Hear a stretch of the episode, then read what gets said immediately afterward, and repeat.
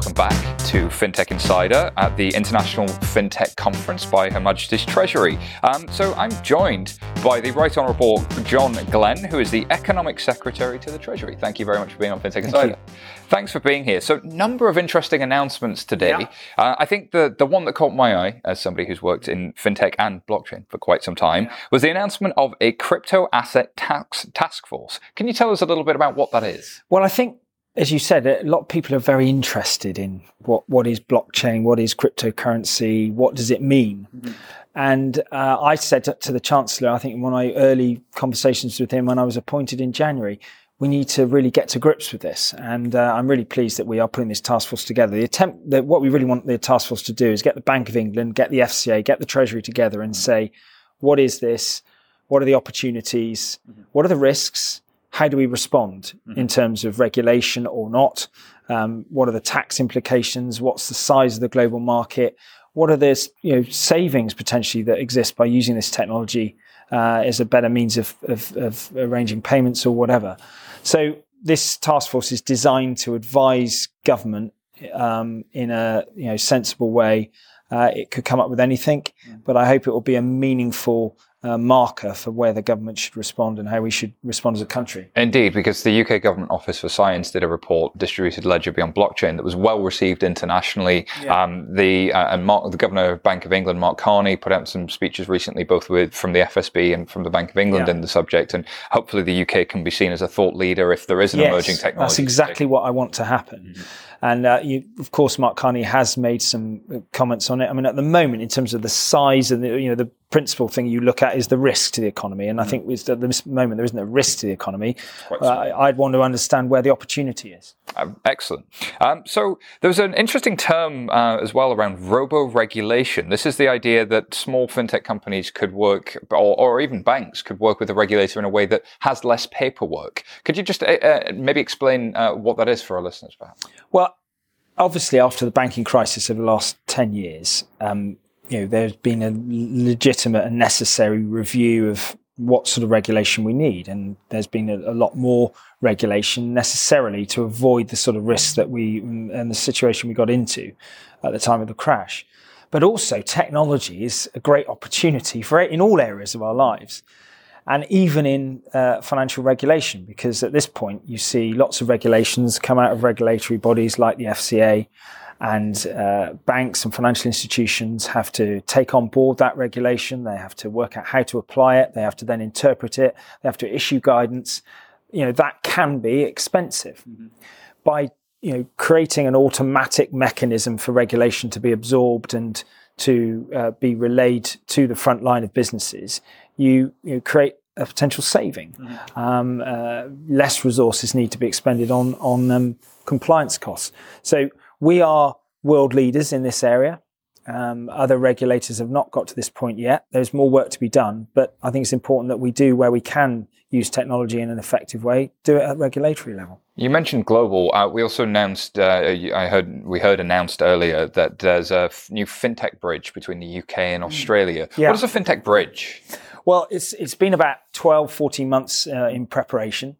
I mean, it it's designed to provide an easy uh, mechanism for uh, Australian entrepreneurs, for UK entrepreneurs to really understand each other's regulatory environments and create an easier passage to access those markets both ways.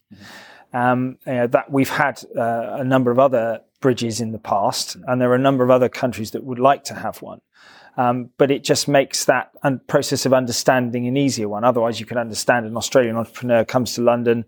Well, how am I going to get access to the market? How am I going to be licensed to operate here?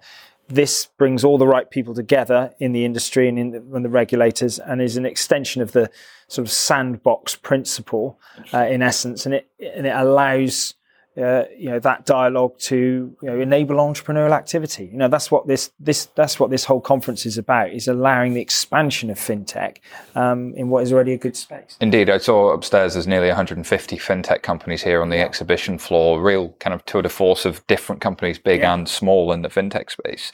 Um, there's also an announcement of regional fintech envoys because I think that historically fintech had been quite London centric, and now we're seeing uh, Bristol and Manchester and um, other parts of the UK UK up into Edinburgh Leeds as well. and and- yeah. Yeah. Yeah. As a as a Leeds boy, I'm very proud to see uh, West Yorkshire representing. Yeah. Um, so, so what are the role of the regional fintech envoys?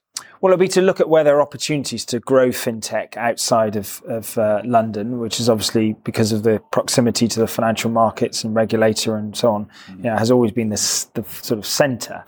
And, um, you know, you're right, we're going to have a, an envoy in Wales, Northern Ireland, um, and uh, one for the, for the rest of England and England regions. Um, and uh, it's really important that we, um, and Scotland, of course, um, that we recognise where there are the right sort of synergies between universities and um, skills and financial institutions, then we should, you know, get on and try, and make it grow there as well. Excellent. Uh, th- there's an I've observed, uh, and I think it, uh, somebody who's worked in a fintech company is somebody who's worked for a bank trying to work with fintechs. That it's it's very difficult for small companies to partner with the big banks, and I think there's a bit of a culture clash. There's processes, there's costs.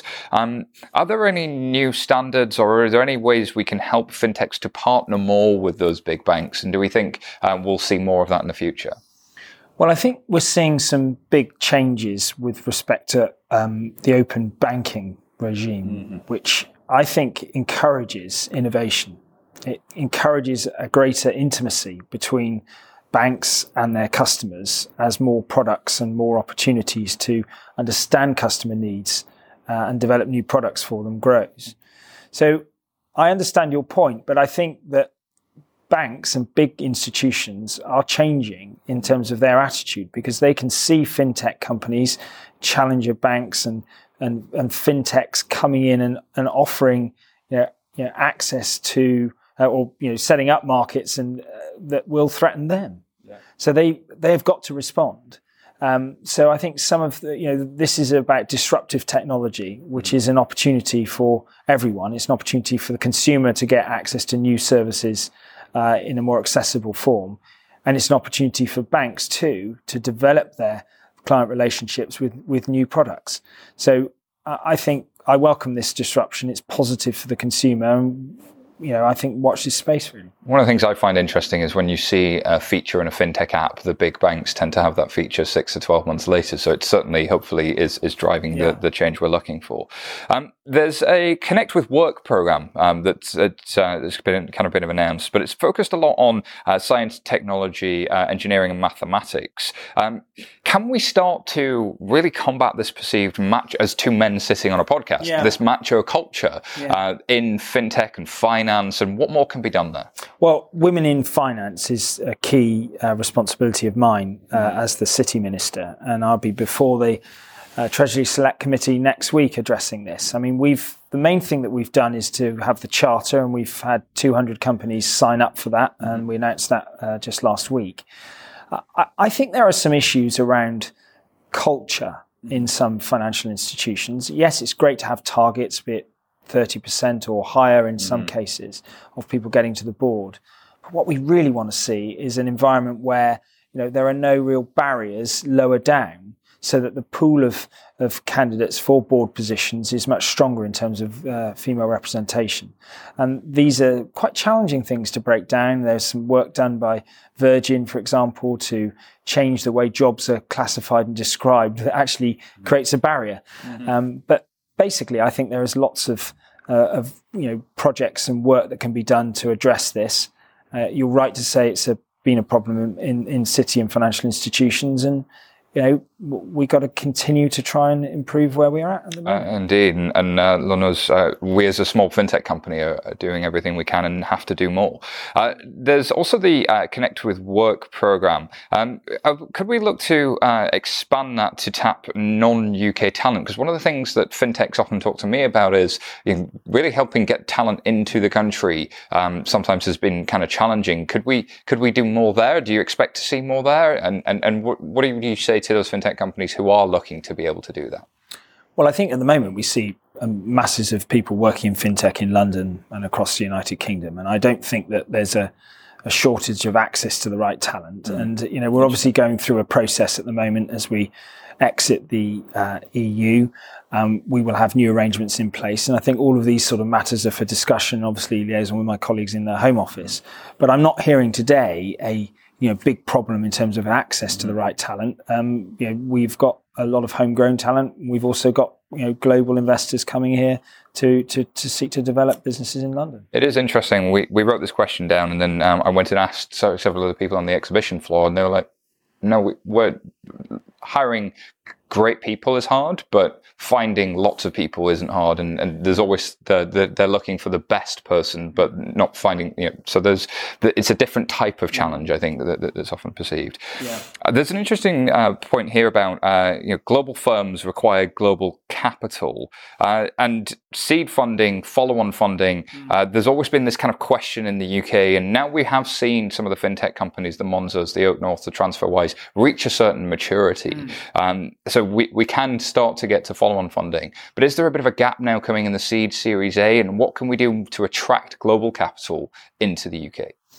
Well, I think we see a range of options, and you know, I think at very early stages you see uh, networks, and there are strong networks in London of, mm. of you know high net worth people. Um, you know private offices and then you go to VCs you go to the, uh, move up the scale. And I think at the moment we've got an interesting um, ecosystem of options. I think that there are no systemic uh, gaps that that are causing difficulties. I think as we you know we sit in London where we've got such a developed capital market we've got great pools of capital and we've got a great appetite to invest in a range of of, of risk profiles. Um, you know, this is something that the government is always looking at. And I was with the Chancellor, we were talking to some investors uh, just earlier in, in, a workshop, and um, you know, there were some ideas about how we can develop that and make London more attractive. Um, but I don't foresee difficulties because at the, the core of this is an industry that has a level of maturity, a coming together of the English language, mm. the, the legal sort of framework, mm-hmm. and the, the technology technical skills as well as the financial wherewithal through the city. So that is difficult to replicate. Um, if you're talking about the challenges, I think there is a challenge with respect to growing businesses beyond a certain size, and that's why we've got the um, British Business Bank and the and other institutions that we're trying to get involved to you know give people the ambition. I think the guy from uh, Oak North said in the opening remarks, you know, you, you, you, you, in California, you sell something for 100 million, and you think, well, why? You know, why haven't you been keen to get to that unicorn status? Um, we need to have that ambition in, in, in London more, um, and startups need to have that. But that's a cultural at- attitude. It's not necessarily an access to, to finance. Uh, completely. And I do hope we, we, we see a lot more of those uh, those good news stories coming out in London as as, uh, as I think there's been a number of advantages. One of the things I found is that uh, there aren't many cities in the world where the kind of uh, policy making, the finance and tech are all in the same place, surrounded by six of the top 20 universities in the world. I still think that's a, a very powerful uh, thing to be able to offer the world. so as you look into the next sort of couple of years. What's exciting you at the moment, and what excites you at a conference uh, like this today? Well, I have a lot of responsibilities in this particular role. And this has to be one of my most enjoyable mm-hmm. roles, uh, working in an industry that is a global leader with people that are not asking for lots of government intervention or tax breaks or financial um, enablement. They're asking for uh, evolution, appropriate evolution in uh, regulatory um, contexts and support as, as they try and develop new markets. But they're keen to do that on their own. Mm-hmm.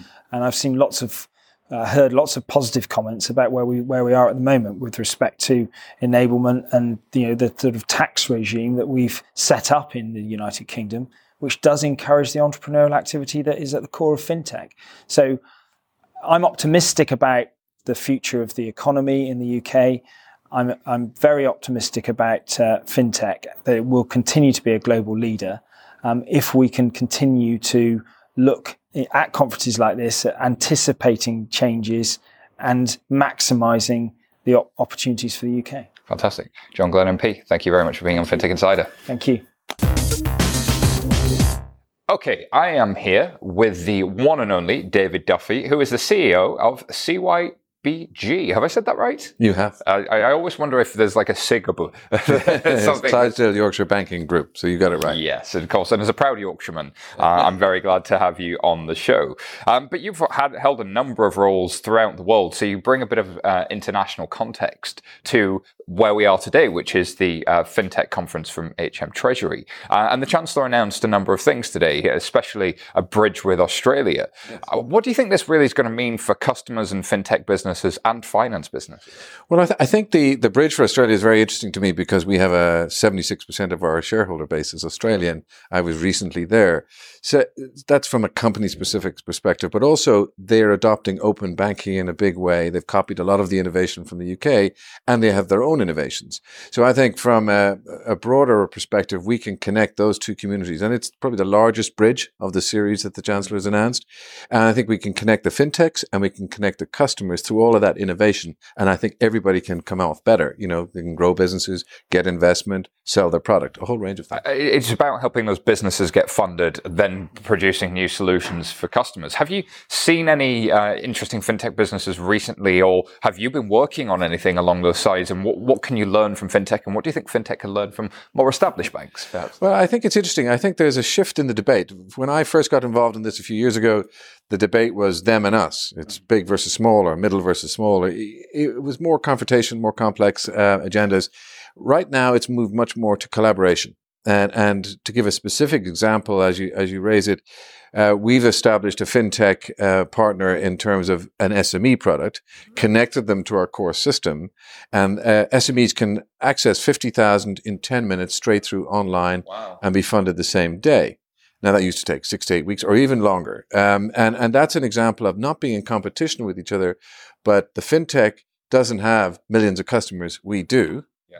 We have uh, probably a less effective solution than they've designed with their technology, to put it kindly. Mm-hmm. And if you put the two together, we both win. So I think that's the model. If you talk about fintech stimulating an economy, it's that collaboration model rather than a conflict model. What I love about that is it's a working partnership. It's live and it's real. We hear a lot about, well, we're going to collaborate. We're going to collaborate.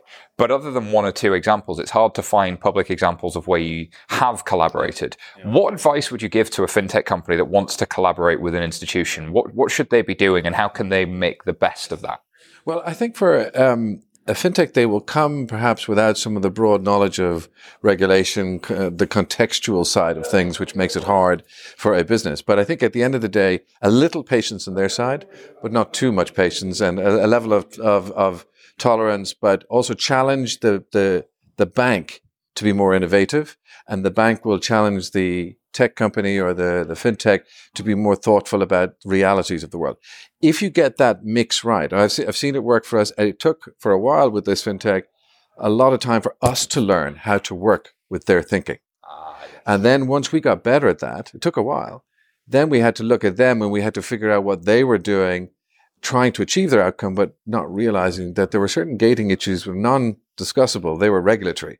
So learning on both sides. I think it's adopt a patient attitude, but don't be overly tolerant of each other. You know, really force each other. You've to, got to, to be able to challenge in a constructive way, uh, but build the relationships. This is one of the things that's actually as old as time. It's really about building the relationships between those organizations, I guess. That's right. I think you, you do have to just think of this as we're both going to grow in scale from this business opportunity and it's a long-term option. So be thoughtful and be open about that. And do you think that there's uh, an internationalization of access to capital coming? Do you think that uh, really, you know, you, you have worked around the world. Uh, do you see that fintechs can start to uh, really have more of an international presence if they start to partner with organizations like your own um, in different parts of the world and learn with I, one? I, I absolutely think so. I think when when I've looked at you know becoming a fintech envoy, really it is about that opportunity to to take what a person is doing in terms of their business and to leverage it globally. So it doesn't have to be one location because they're not solving a geography problem. They're solving an access problem or a,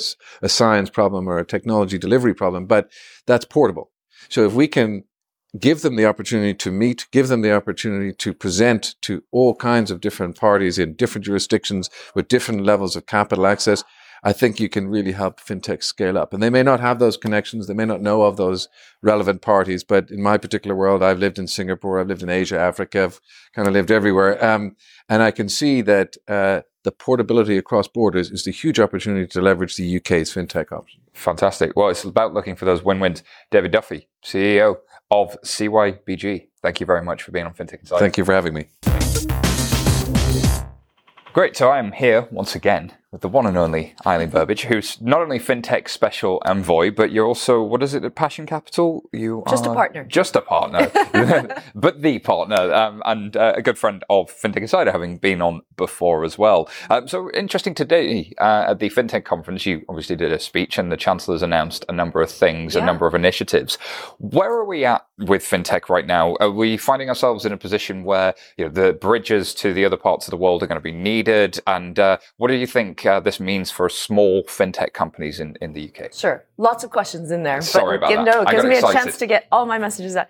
No, so I think, first of all, with respect to the sort of uh, sector, fintech itself, I think we're really still in early days. So that's part of why it's so exciting because as much energy as there is now and as much support there is from all across the, the industry, whether it's existing financial services institutions or government ministers or policymakers or regulators, we're really just at the beginning. So that just means there's much more to come. Having said that, with the UK position, we're clearly leading from the front right now. We are the world's leading fintech hub. And I think there had been questions or doubts over the last year if we were going to be able to maintain that. And what this conference and a lot of the conversations already have shown is we've definitely maintained that leadership position and we're probably reinforcing it for years to come. There were some interesting policies today. Um, the one that really caught my eye was actually probably one many people might have ignored, which is this idea that um, we're going to look at how we can do regulation through robotics or more auto- Automated. yeah, that, that automated regulation. Yeah. How do you think about what that means for fintech businesses, especially? Yeah. Well, I think there's a couple of things. I think, first of all, it just genuinely reflects and underscores that our regulators and our policymakers here in the UK really are thought leaders. And the fact that they are actually going to sort of walk their own walk mm-hmm. and try and sort of embrace technology to make what they do more efficient and sort of more addressable and relatable for their sort of stakeholders or their customers, if you will. I think that's absolutely brilliant. Yeah, Because historically, you had to almost be a big company and have a lot of people to deal with all the paper the regulator Exactly. you and give to build that relationship and to have the back channel and to have the access and the communications and so automating that and simplifying it and making it very straightforward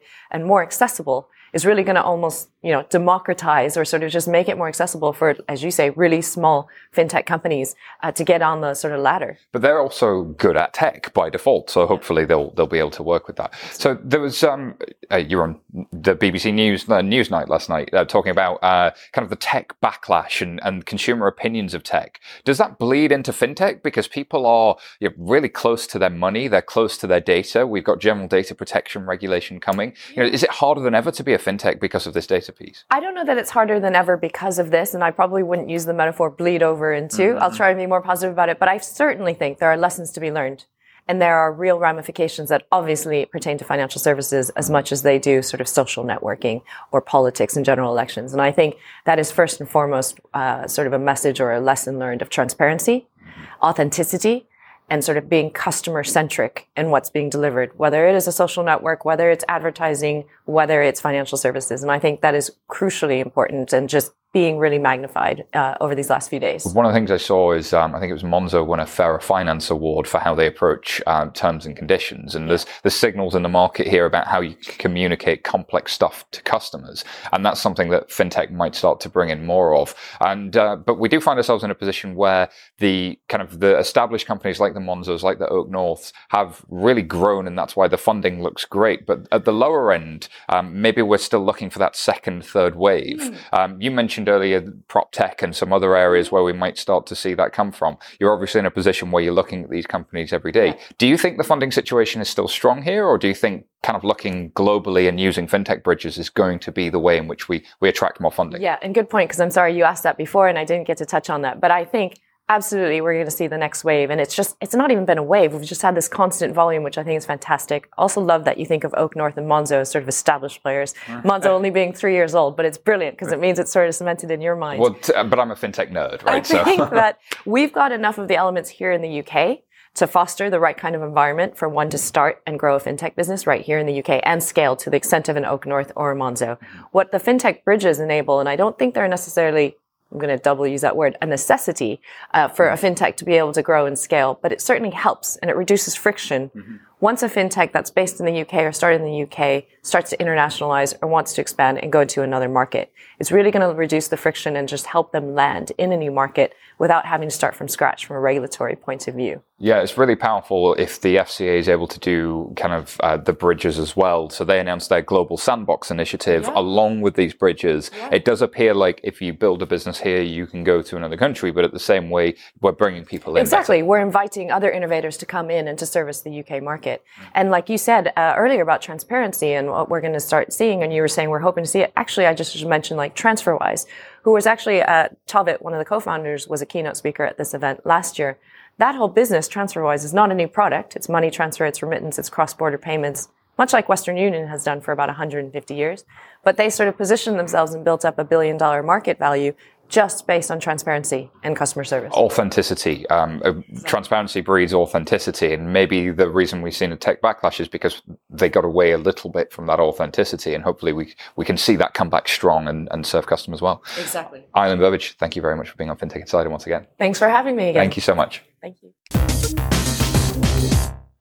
Welcome back to FinTech Insider. I'm Simon Taylor and I'm joined by Al Lukies, CBE from Motive Partners and the Prime Minister's FinTech Envoy. Thank you for being on FinTech Insider. Great to be here. Uh, it's been a busy day. You've had a busy um, 14 months from the sounds of it. Um, at the uh, FinTech conference today, uh, the Chancellor announced idea called fintech bridges. Is it called? Yeah. Um, can you explain briefly what is a fintech bridge? Um, we announced one with Australia, I believe. Yeah. Um, well, thanks. Thanks for having us, and and you know, perhaps more importantly, having been in uh, in fintech for, for 20 years by coincidence, not by judgment. Um, you know, thank you and, and your team for all the work you do to promote the space because, you know, the UK um, hasn't had an easy 10 years, whether that be through referendums or financial crashes, but fintech's one of the things we're very proud of. So mm. thank you very much for all your support. A fintech bridge uh, was a concept that, that we came up with a few years ago um, where trying to get a, an extended domestic market. So if you think of an entrepreneur's challenge when they're building a business in any industry, but particularly in fintech, you're, you're, you're building a business plan. You're saying when my service goes live, either B2C or B2B2C, these are the number of customers that I can get to. Yes. And, you know, selling to one bank's hard enough. Selling to lots of banks is very, very complicated. If you're going direct to consumer, you've got to spend a lot of money on, on building a brand and a profile. Mm-hmm. The idea behind the fintech bridges was to find nations that have similar financial services centers, have very similar approach to sort of right touch regulation. So as we have here, the ability to be a bit more open between the regulator and the consumers and the and the and the product providers and the banks. Um, and so we've signed four so far before this morning: Singapore, China, Hong Kong, and South Korea. Mm-hmm. Candidly, although they're fantastic bridges, they were early, and so we were learning. We've worked very hard on the Australia one for a number of reasons. Asia is clearly a critical market um, for fintech companies from the UK and from all over the world. Australia is a fantastic hub for that market. Australia's banks survived the financial crisis incredibly well um, because of some of the work of their Prudential Authority. They have $2.8 trillion of superannuation pensions um, on their balance sheet, and they have a really thriving fintech community. Australian companies look to London as their gateway to the rest of the world. Yeah. We look to Australia as our gateway into Asia. The FinTech bridge considers four things government to government, regulator to regulator, business to business, and people to people collaboration. So, yeah, will it take its full form today? No. It's been signed, it's the beginning of a journey. How could it end up? You could end up with an Australian fintech entrepreneur launching a service in Sydney and the next day being able to launch it in London. Yeah. And that gives them an amazing opportunity to expand their product. Base. It's a really interesting target state to try and get to. And as well, we both have uh, real time payment systems. Mm. Uh, so the, the Australia just put a real time payment system in, the UK has a real time payment system. The UK um, uh, has been looking at how do I give fintech companies access to real-time payments than we've seen Clearbank and others. In Australia, we're just seeing the first challenger banks, and I think there's there's some really interesting similarities that we'll Absolutely. start to see come out of those. So, can you give me um, an example of uh, some of the um, things we expect to see coming from the fintech bridges uh, in the next couple of months, and what the program looks like? Are we going to see more countries? Are we going to see more work? What, what's really exciting you at the moment? Yeah, th- uh, thanks. And, and you, you've given a great example. The UK, we've never been particularly good at congratulating ourselves. It's a bit of a societal embarrassment, but you know, our faster payments network is the envy of many countries around the world. Um, you know, our Oyster transport mechanisms are a very cool example of a fintech mm-hmm. solution. We have lots of assets, and many of the standards in financial services have been built here in the UK. So it's great when other nations replicate them because it gives you that kind of synergy and the collaboration opportunity. Fintech bridges are going to continue. There'll be more fintech bridges with like-minded nations. Clearly, everyone knows that we can't sign new free trade agreements until after March the 29th next year. Mm-hmm. But think of these bridges as a bridge to a free trade agreement, and they give us a chance to explore together the art of the possible. To your question about what happens next in the Australia bridge, both sides of that bridge are putting together their sort of welcome parties. Think of it like sort of embassies mm-hmm. of the ecosystem people in Treasury. And, you know, take this opportunity. Gwyneth Nurse, Phil Vidler, the team at Treasury who, who put these bridges together have worked tirelessly to get this done with their equivalents on the other side. Mm-hmm. So what you get is you get this sort of cluster of the level 39s and the stone and chalks. You get the investors coming mm-hmm. together. You get the regulator coming together, talking, having constant dialogue. And so when you're a UK company that goes on a trade mission, as we did with the Lord Mayor of London, Charles Bowman, a few weeks ago, you get down to Australia and you're suddenly talking to like-minded people mm-hmm. who are solving exactly the same challenges. And you say, wow, there's a real collaboration opportunity. Absolutely what does it look like post Brexit? No one really wants to predict what happens post Brexit, but I'd like to see elements of what we put in the bridge then taken forward into a free trade agreement. Fantastic. And then there was one other thing that I saw today that was really interesting to me. Um, there was this announcement around robo regulation or making it easier for small fintech firms to deal with the regulator with technology rather rather than with uh, kind of just forms and lawyers and so on. What do you think that might mean for a small company? Look, well, first of all, we have to applaud it. It's it's very easy for us to be cynical. Um, very easy for us to say, yeah, the government has talked about going online. We remember Tony Blair in the early 2000s talking about broadband Britain and everyone getting access to the internet. And it's easy to throw stones. Any initiative that tries to make things easier for businesses has to be good news, right? We're a nation of shopkeepers, of small businesses, um, and and any minute of any day that you spend tied up in red tape is is is not a productive minute. So I think Nowadays, we're so used to intuitive front end design. We find our Airbnbs and our Apples, excuse me, and our Googles and our Amazons so easy to use that actually many of the next generation who are the entrepreneurs of the future just aren't used to dealing with the sort of paperwork and the way that things have been done historically and deciphering it. And so what I believe the government is is committing to do is saying let's make this as simple. It doesn't mean that it's easier regulation to comply with. Doesn't mean that necessarily you're going to get through the sandbox quicker or anything else, but it's just presenting things in a way that are much more intuitive. So it's great that that's, that's all making it easier um, and some wonderful announcements today. If people want to find out more about uh, Motive Partners or what you're up to, uh, is there a website they can go to or do you have a Twitter handle that they can follow you on? Yeah, so motivepartners.com um, earlier this week, as part of the broader FinTech Week, uh, the team at Motive launched their Innovation and Investment Center. So Motive Partners is a private equity fund, but but rather unusually, it's a stage agnostic. Mm-hmm. So it invests in everything from startup right through to large scale investment. And in Canary Wharf and in the World Trade Center in New York, we have two innovation and, and investment centers. So um, Canary Wharf is the place to go and find Motive Partners or, or online, as you say. Thank you very much for being on FinTech Insider. Thank you so much. Thank you. Welcome back to FinTech Insider. I'm Simon Taylor, and I'm joined by the CEO of the London Stock Exchange, uh, Nikhil Rathi. How are you, sir? Very well. Great to be here. Thank you for being on our little podcast, FinTech Insider, the littlest big podcast in the world. Uh, so you've had a number of interesting roles. You worked for the UK Treasury, you're now in industry. You see FinTech, I guess, from an interesting perspective, both from within government and now, now the industry side. Is it fair to say that fintech was very consumer focused and maybe now is coming to financial markets? I think that's right. Fintech is changing global capital markets, and we're seeing that in, in our business in the London Stock Exchange Group. We have fintech applications all over our business, all over the world. I'll give you a couple um, of examples. London Stock Exchange, one of our key objectives is keeping the markets clean, uh, making sure there's no abusive behavior in the market. Now, applications like artificial intelligence, machine learning, are right at the heart of what we do uh, to make sure we are uh, doing what we need to do to keep the markets fair and orderly. Uh, you're seeing also, I think, in the banks. Um, after the crisis, there was a big issue um, with um, things like money laundering and know your client, fintech applications are making it possible for banks to cooperate um, and sort those big global issues out in ways that just weren't possible before. Absolutely. And so those fintech companies are partnering with larger organizations like yourself. What would advice would you give to a fintech company that wants to partner with a London Stock Exchange group, for instance? Come and talk to us. Uh, we uh, are leading capital market in the world for companies wanting to raise capital for fintech, but also a fantastic uh, place where people can network um, and exchange ideas. Uh, our elite program for small and medium sized businesses um, has a number of fintech companies uh, on there, and uh, we even had fintech companies from elite um, who have used crowdfunding uh, to finance themselves move on to a listing on our markets. So come and talk to us, um, and uh, come and pitch your ideas. We're all, we're all, very interested and we can connect you to people who might be interested as well. So, when it comes to solving problems in financial markets specifically, can you give me an idea of the sort of thing an entrepreneur might be able to look at and attack as a problem in financial markets? You mentioned, for example, uh, AI and machine learning. Are, are there other examples, or, or, what would you be looking for a fintech to, to be trying to go after?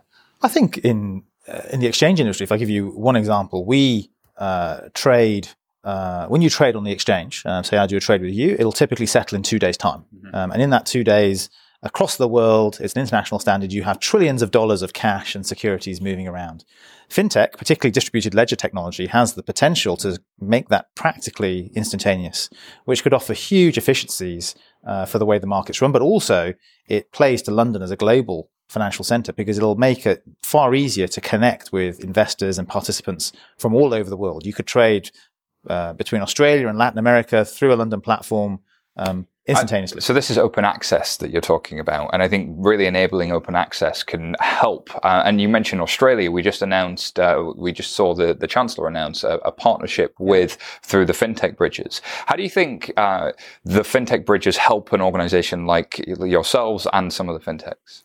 I think the UK has been right at the forefront of building a global regulatory uh, environment, which helps companies like ours um, and also other fintech companies that are smaller get access to other markets around the world. Uh, and we are a global business. Our, we run global pools of liquidity. We're the most international um, exchange. Um, and the more that our regulators are cooperating to make it possible for us to operate with new forms of technology in other markets, um, the better. Um, I also think that um, you can see fintech applications being developed here in London, which are having huge social welfare benefits around the world. So, for example, meeting unmet banking needs in Africa, mobile payments, um, M-Pesa, for example, developed here in London, uh, now used by 18 million Kenyans. I was just there um, last week, um, and they were huge adopters, early adopters uh, of uh, fintech. Absolutely. Uh, thank you very much for being on FinTech Insider. If people want to get in touch with the London Stock Exchange, maybe they have a fintech idea, how would they do that? They can uh, go to our website, uh, londonstockexchange.com, and they can, uh, we've got a dedicated fintech section there. We've also just published a report, uh, Finance for FinTech, where you can um, read uh, read about uh, what we're doing. In fact, uh, one company from the US, a Silicon Valley company, Boku, uh, ends up listing on our market, having uh, uh, connected with us via one of our networks. Fantastic. So it's it's not just for show. It's not just there. So people are really doing this stuff. That's great to hear. Thank you very much Thank you for very being on the Thanks, podcast. Simon. Cheers. Thank you. We wanted to let you know that if you love this show, how about seeing it live? We're going to be at Money 2020 Europe in Amsterdam this June, and we're bringing FinTech Insider live with us. We'll be bringing the podcast to the main stage right before the drinks reception, and you can be there. Sign up for tickets now. Go to europe.money2020.com forward slash register and use discount code 1811FS. That's 1811FS to get 200 euros off the ticket price.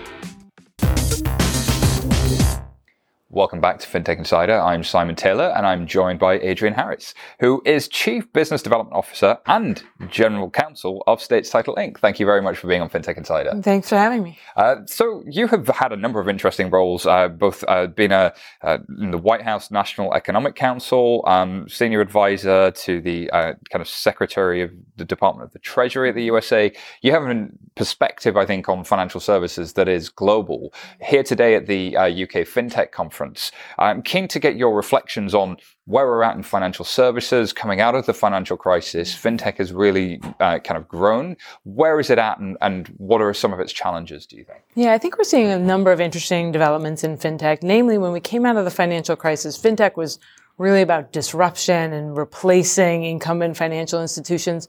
We've now graduated to a scheme that's much more about collaboration between incumbents and fintechs. Mm-hmm. And I think similarly, we've seen uh, a change where fintech was initially very consumer facing and now it's broadened out quite a bit more to, to be affecting change on the more institutional side of things. So we've seen the industry evolve quite a bit in a very short amount of time. Super interesting. So obviously strong background in the USA. You'll have probably a different reflection on, uh, of, of kind of the UK's fintech background than, than we would. So what do you think the UK uh, could learn from how the US has been doing with finance? Or what do you think the US could learn from the UK in, in that sort of fintech bridge uh, type of analogy. Yeah, absolutely. I mean, I think there are a number of things that the UK has done very well that the that the US could stand to learn from and take some lessons from, namely co- coordination and collaboration. Mm-hmm. Uh, so the way that the FCA and the Treasury here have worked with each other and across borders, I think, has really been exemplary and, and set a good standard for the rest of the world. Mm-hmm. I think in the US we have a, a, culture of venture capital investment that's really second to none. Mm-hmm. Um, and despite some of the regulatory challenges we may face with having a number of different regulators, uh, the investment and the culture of innovation we've had has enabled us to sort of stay at the forefront in terms of developing new fintechs and having lots of fintech entrepreneurs. Indeed. Uh, I think I often look to uh, 2009 when Jack Dorsey started Square as being the beginning of the latest kind of fintech wave. Uh, I'm curious in your thoughts on open banking, because obviously um, it's, it's kind of been very driven by regulation uh, in Europe and especially in the UK. Whereas in the US, we are seeing open banking. A number of banks offer APIs. Do you, what do you think of the pros and cons of each approach might be? Yeah, I think the thing that underlies both settings is that both jurisdictions jurisdictions have really decided that it's the consumer that owns their financial data. Mm-hmm. What's different is just what you point out is that the UK has taken a firmer stance around open banking and mandating banks mm-hmm. to have the APIs. In the US, it's very one-off. So you see large banks working with a single fintech provider, maybe two fintech providers. And I think ultimately it's going to make for a sort of quirky patchwork of integration that's going to be problematic. So I think this idea that the consumer owns their own information is a great foundation to start from. I think the trend toward open banking is going to be an important thing to follow. So, if our listeners and viewers want to check out more about States Title, uh, where can they do so? Uh, so there is a very low key website at statestitle.com, but I think there'll be more to come in the, the near future. Oh, looking forward to it. Very exciting. Thank you very much for being on FinTech Insider. Thank you. Thank you. I'm here with Imran from EY, who is the global head of fintech. How are you, sir? I'm really good. nice to, nice to be here. Thank you so much for being on FinTech Insider. It means a lot to have you. Um, first of all, can you tell us a little bit about your role in implementing open banking? Yes. So I actually, as you say, I'm a partner at EY and I run the fintech practice there. But in reality, what I've been spending my time doing for the last year is seconded into open banking, mm-hmm. where I am, I've got a title, it's called the implementation trustee. Mm-hmm. And I'm actually responsible to the Competition Markets Authority for building out the standards for open banking and ensuring that the nine largest banks in the UK implement them properly.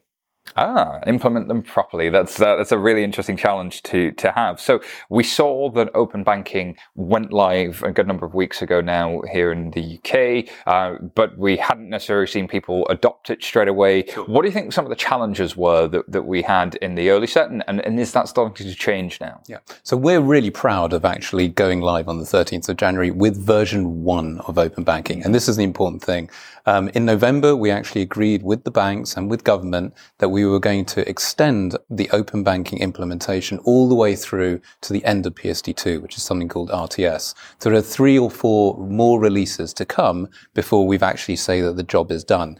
Um, you should think about version one on 13th of January really as the MVP of open banking. Um, we're very proud of it because we were the first in the world to do that. We're the first in the world to use a standard. And about two weeks after we went live, um, the first ever API uh, uh, transaction was executed by a Dutch fintech called Yolt. Mm-hmm. Um, and uh, um, we have now got real customers going through the platform. But you know, we needed to do this in a very safe and secure way. So we didn't just go all of market on day one. Um, of course, what we did is a little bit like a beta version, and you know, we are trying to make the whole initiative look like a fintech. Um, we restricted it on day one. We restricted it to product reference accounts. So these are imaginary accounts that were owned by the banks. But the point is, is they went through the live production environment. Interesting. And then the next step, once we were happy that that flowed, um, and there was a point where we had something like 50 engineers watch a penny go from one Hmm. fake account to another fake account, um, but hugely But on a live period. system. But in the live production environment, exactly. So, so the way that many of the banks work is that they actually, when they bring new products to market, they will have these. I keep calling them fake accounts. Imaginary account would be a much better term, or a virtual account. There's no customer that sits behind it. It's the bank's own money. And you know, when the first contact cards were contact cards were created, that's precisely where the tr- transactions went through. But we're through that phase. Then we went through to staff members, originally staff members of banks, staff members of the open banking implementation entity. So I've got 125 people working for me building all this. This is a major, major initiative. They tried it. Um, and now we are just at the stage where some real customers um, who have no relationship with the bank are actually trialing it. And the early indications from that are really exciting. They're really exciting. Obviously, we're happy that it works and it's safe and secure, but the conversion rates are really high. And what do I mean by that? Um, it's very important because this stuff has existed for a long time. It existed in an unauthorized, unregulated space. We had Yodlee, we had others, screen scraping as it was known. You guys would have discussed that for a lo- very long time. But with screen scraping, of course, you're, the fintech is asking the customer to share their username and password. And of course, whilst they can do that under PSD2, question mark as to whether or not it's the right thing to do. But what it really meant is that the conversion rates were very low. Um, and now, actually, we're finding that under open banking APIs, no customer has to use it. It's an explicit opt-in, it's explicit consent, and you never ever have to share your username and password with any institution other than your bank. So that level of confidence has really it's very small numbers at the moment, which is fine. We want it to grow slowly, but it's shown that conversion rates are really high. You mentioned contactless. I think that's a really interesting example because the early days of contactless, I remember working for a issuer processor when contactless was being switched on in the UK in sort of uh, 2008, 9, and even earlier than that uh, in some cases. And there was a bit of a pushback and a bit of a ballyhoo in the media because there were low, small numbers. People weren't really using it. And we sit here in 2018 and you can't move for contactless. London is held up as, in the UK, of all of the UK is held up as the poster child for how you do contactless. And obviously Singapore and, and Australia have done well as well. Do you think we're looking at that sort of time horizon, or do you think there will be momentum that we start to see this year with real products and services? Um, I I think the analogy with contactless is great. Um, where it breaks down is that contactless is very much one product. It's one offering. It's one piece of functionality. What open banking does is it enables many, many use cases. So if you think about that adoption curve, which is kind of hockey stick, is or exponential is a good way of describing it.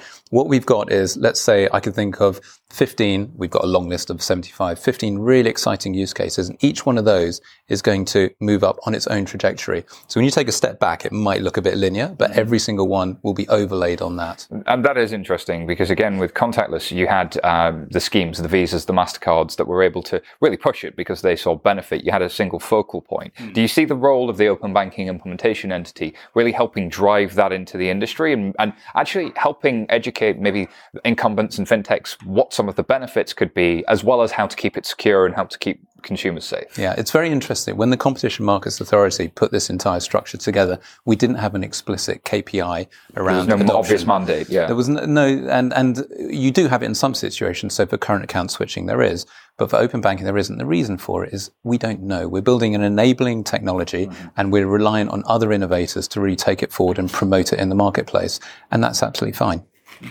Imran, thank you very much for being on FinTech Insider. Not at all. Stay in touch at FinTech Insiders on Twitter, or find us on Facebook, Instagram, YouTube, or you can just email. Email podcasts at 11fs.com. And don't forget, subscribe to our podcast. Uh, please leave us a review for us on iTunes. We love reading those reviews, and they help us so much. And that's all for now. Goodbye.